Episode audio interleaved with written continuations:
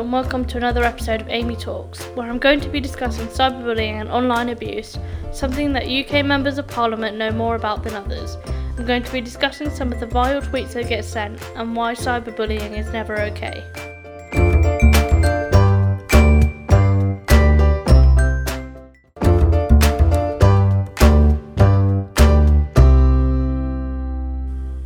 On the complete opposite of that topic, here's today's good news story and it's from our good friends at the Good News Network, as always. And it's the headline is After saving money for two years, teen gets finally surprise his friend with new electric wheelchair. Rather than spending his hard earned cash on game systems or goodies, this teenager has been saving up for money for the last two years so he could buy his new friend an electric wheelchair. So these uh, two boys have been friends for years. Both of them go to the same high school in uh, Norman in Arkansas. Brandon has had a harder time getting through the hallways since he's disabled and uses a push wheelchair to get from class to class. And he says his arms start to hurt after using it for extended periods of time. And his friend Tanner Wilson has spent the last two years kind of secretly stashing away all of his kind of money and, and paychecks from his part time job to buy Brandon a new electric wheelchair, which was just amazing. It's really kind of shows the generosity of humankind and what being good friends means and, and having someone there that, that kind of looks out for you and makes sure that you uh, have everything you need and, and more. Bless him. Brandon, who got the wheelchair, said he could barely contain his emotions. I'm not surprised. His mum, uh, Colleen, says that the boys have been happy to read all the messages of praise they have received from social media uh, since their story was shared by national news outlets. So obviously, this act of generosity has kind of gone not viral, but kind of been shared lots of times, and people are um, kind of praising him for looking out for his friend. It says his mum said that Tanner has had some bad experiences over the last year, so him being able to help somebody else has really brought him out, being able to know that he made a difference. And I can see a difference in him, like wanting to get out and do more particularly like with things like um, college and going to uh, study further. He's, he said he's had that goal, but he's talking about it more now. There's also, I think, a video on here from the news, uh, which is on the Good News Network page. I will share it across social media and also in the description of this episode, so you can go and read all about it because I think it's really a really cute story.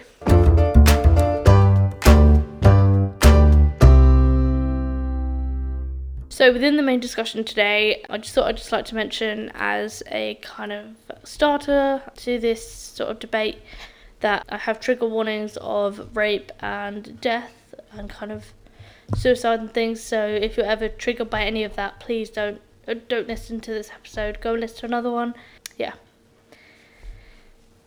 So I hardly ever mention politics on this show. I had a completely separate show for that, which many of you may know, but I decided to have kind of make a sort of ish exception by discussing MP's disgusting and frankly vile abuse they get on social media.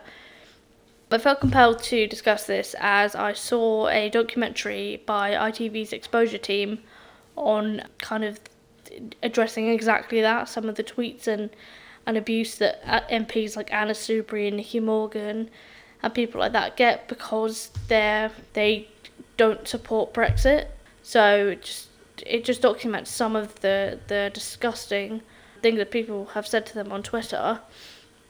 As as I kind of mentioned, there are horrible people out there who want to tweet MPs things like nooses with them saying, "Oh, you need to be hanged," or "We we would bring back capital punishment just so you could die," and please like go and kill yourself and stuff. Really, really awful stuff. And it's it's kind of it's particularly female MPs get the most sexist abuse about kind of being raped and, and killed, and they also mention uh, the uh, MP Jo Cox who was killed at a constituency meeting in June 2016 by a far right sort of extremist. Uh, so the tweet, some of the tweets say that the people who are kind of being abused in those tweets will sort of have another joke. I remember one being on the program saying, "We don't want another Jo Cox, but dot dot dot and I thought that's so horrible like how how in your mind, could you have the conscience to say that? I honestly, it's just just disgusting. Like, I don't get how people can a get away with it and b think, think it's acceptable just because it's online. You wouldn't go and say that to somebody's face. Like for example, in that program, Anna Soubry, one of the MPs that was tar- is, is targeted most, you know, nearly almost every day. She um she invited the people who sent her um abusive messages to come and meet up with her, and they never did and that's because they're too cowardly to say to kind of say what they've said to her face. They will only ever do it online, uh, which I think is really kind of cowardly and definitely uh, needs tackling by social media companies, particularly as kind of cyberbullying and, and kind of these trolls are it more prevalent than than they used to be. Uh, so MPs in the British Parliament have offices, have constituency offices, and they make appearances on TV. So if they know if somebody who wants to do harm to an MP would know where they would be, or like where their constituency office is, or in the Houses of Parliament and things like that. Like as Anna Soubry mentioned, she was going on Question Time, and she said some somebody could could wield a knife at me outside the studio, and there's not you know, like people could turn up and, and try and try and do harm to them. So it's not only the the kind of online aspect, but also the real life aspect, the real life security aspect as well. Particularly as there's a, a real danger to, to people's their safety. I remember there was one MP, I can't remember her name, but she she's not one of the kind of prominent MPs. Um, not, not to say that she doesn't do any great work, because I'm sure she does, but I just can't remember her name. She has to carry a safety device with her for her own protection, which I think is awful. And she said, "Yeah, I can't even walk around in my own community anymore without without kind of looking over my shoulder and." And kind of carrying this device with me. And she said uh, there's an armed response if it's triggered. So that must be so terrifying to think that you could be attacked at any minute or someone someone would, would want to harm you like that's that's awful thinking about that also it creates such anxiety for not only her but her family because she must think you know is there going to be somebody wielding a gun wanting to kill me behind the next corner not not not that she does think that but she might uh, particularly if she's holding a kind of constituency meeting like Jo Cox did, and she she was shot and killed. So um, definitely security is a massive aspect of it. I'm guessing for them. And I guess the kind of whole premise of this episode is that cyberbullying is never ever acceptable. It can bring people's self-esteem down and make them feel bad about themselves, like being called lots of names and stuff like that.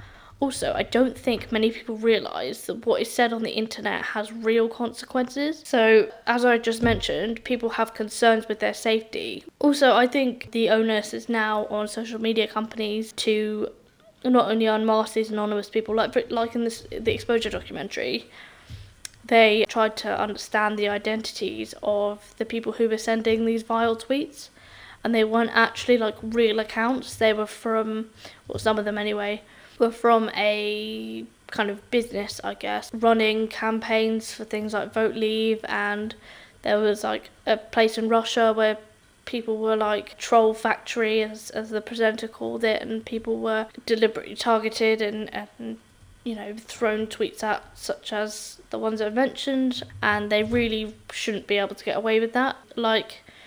I saw a tweet earlier from someone saying age verification should be should be mandatory on, uh, sorry, name and address verification should be mandatory on social media platforms, and I completely agree because, like, if you register with a betting site, for example, I've never done it, but I do know that you have to provide a copy of a driving license or a passport, some kind of ID, to show that A, you are who you say you are, B, you're of the right age to use use a, a betting platform. I mean, you have to be over what is it, 13 to use Twitter or something? 15, 16? I don't know. It has to be over a certain age anyway.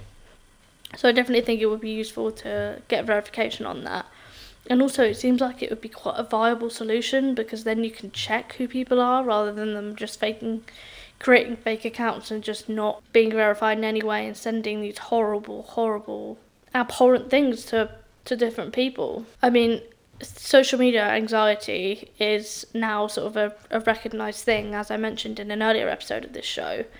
Um, and no wonder, really. I mean, it's it's a very anxiety inducing platform, particularly for those who are the subject of abuse, because you never know what people are going to say or whether they're actually going to be turning up at your door, you know, wanting to cause you harm, which I hope doesn't happen.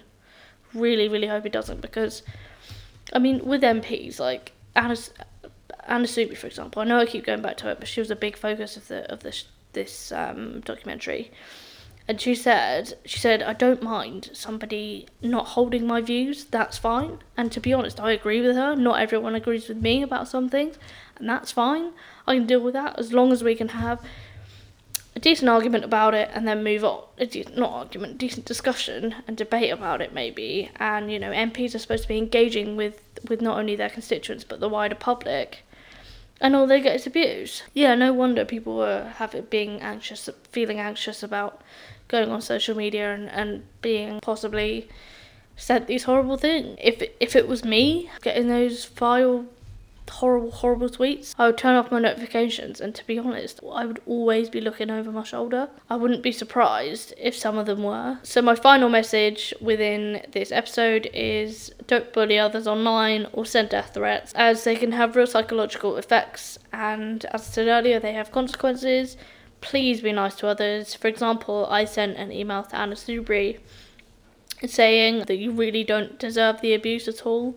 You know, maybe I don't agree with your views, but that's that's reasonable. I, I would never ever want to cause you harm, and I can't believe that some people would be so disrespectful as to send vile, vile abuse like that, saying that capital punishment should be brought back in just for you. Like that, it's just oh, can't wrap my mind around why you would say that. I think kind of my final point just be nice to people. And also look at that documentary. If you haven't uh, seen it already it'll be probably on the itv hub or if you're abroad try and watch it somewhere. It's really really interesting and it definitely shows that no one is safe from online abuse even if they are members of parliament